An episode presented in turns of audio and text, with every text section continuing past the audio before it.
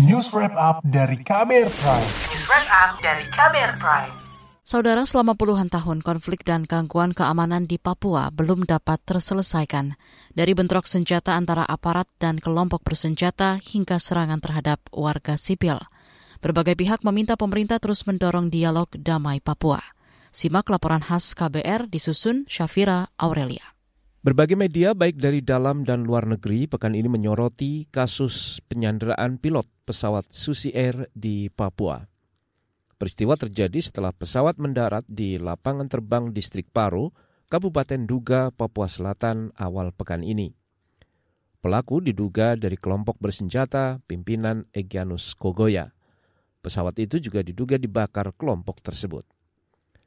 Kapolri Listio Sigit Prabowo mengatakan masih melakukan upaya pencarian terhadap pilot. Uh, terkait dengan perkembangan dari pilot dan penumpang yang diamankan oleh KKB saat ini memang sedang dalam pencarian. Kami tim gabungan dari operasi Damai Karten saat ini sedang melakukan operasi pencarian. Untuk hasilnya nanti akan kita informasikan.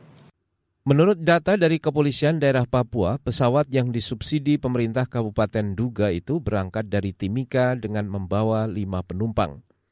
Menurut kepolisian, lokasi pesawat mendarat memang tidak dijaga aparat keamanan, walaupun wilayah itu merupakan wilayah kelompok bersenjata pimpinan Egyanus Kogoya. Klaim penyanderaan pilot Susi Air itu disampaikan oleh perwakilan Tentara Pembebasan Nasional Papua Barat atau TPNPB Organisasi Papua Merdeka. Namun informasi lain muncul dari Panglima TNI Yudo Margono. Yudo membantah kabar penyanderaan.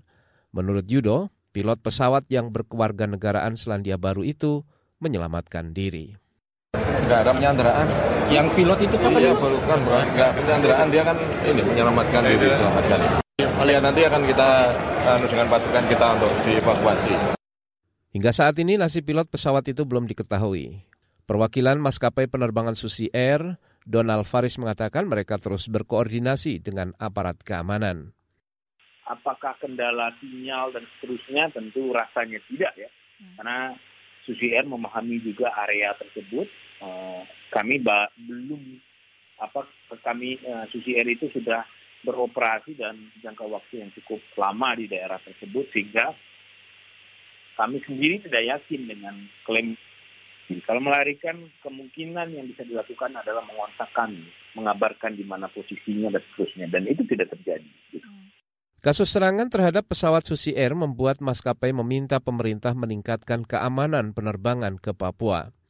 Sedangkan kalangan masyarakat sipil mendorong pemerintah mengevaluasi pendekatan keamanan yang selama ini diterapkan di Papua. Pemerintah didorong untuk mengedepankan pendekatan dialog. Meski begitu, pemerintah berdalih kelompok Papua Merdeka enggan diajak dialog.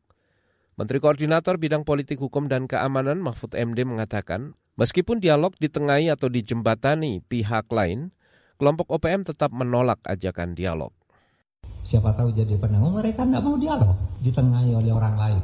Nah itu loh, baiknya kita itu sudah ayo dialog. Mau minta anggaran, ayo anggaran kasih dana khusus. Gitu.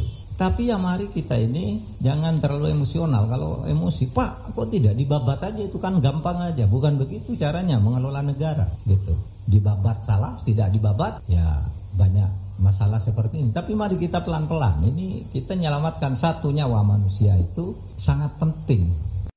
Mahfud juga menyayangkan ada pihak yang mendorong pemerintah bertindak agresif di Papua. Ia menegaskan pemerintah sejak dulu terus mengedepankan dialog di Papua. Ia juga menyesalkan tuduhan pihak-pihak yang menganggap pemerintah tidak melakukan komunikasi dua arah. Sementara itu, tokoh masyarakat adat Papua meminta agar pemerintah membuka diri dalam menyelesaikan konflik dan krisis keamanan di Papua. Ketua Dewan Adat Papua Dominikus Surabut meminta pemerintah tidak menyelesaikan masalah Papua dengan caranya sendiri. Tidak ada cara lain. Cara itu harus dialog. Tidak bisa Jakarta dengan kacamatanya Jakarta untuk melihat Papua terus memaksakan tanpa melibatkan orang Papua. Orang Papua dalam kutip adalah bukan perpanjangan tangan dari negara, tapi para pihak yang sedang berkonflik harus melibatkan dalam satu tataran, lalu kita menyelesaikan persoalan. Laporan ini disusun Safira Aurelia. Saya Agus Lukman. Kamu baru saja mendengarkan news wrap up dari Kabel Prime. Dengarkan terus kabelprime.id, podcast for curious minds.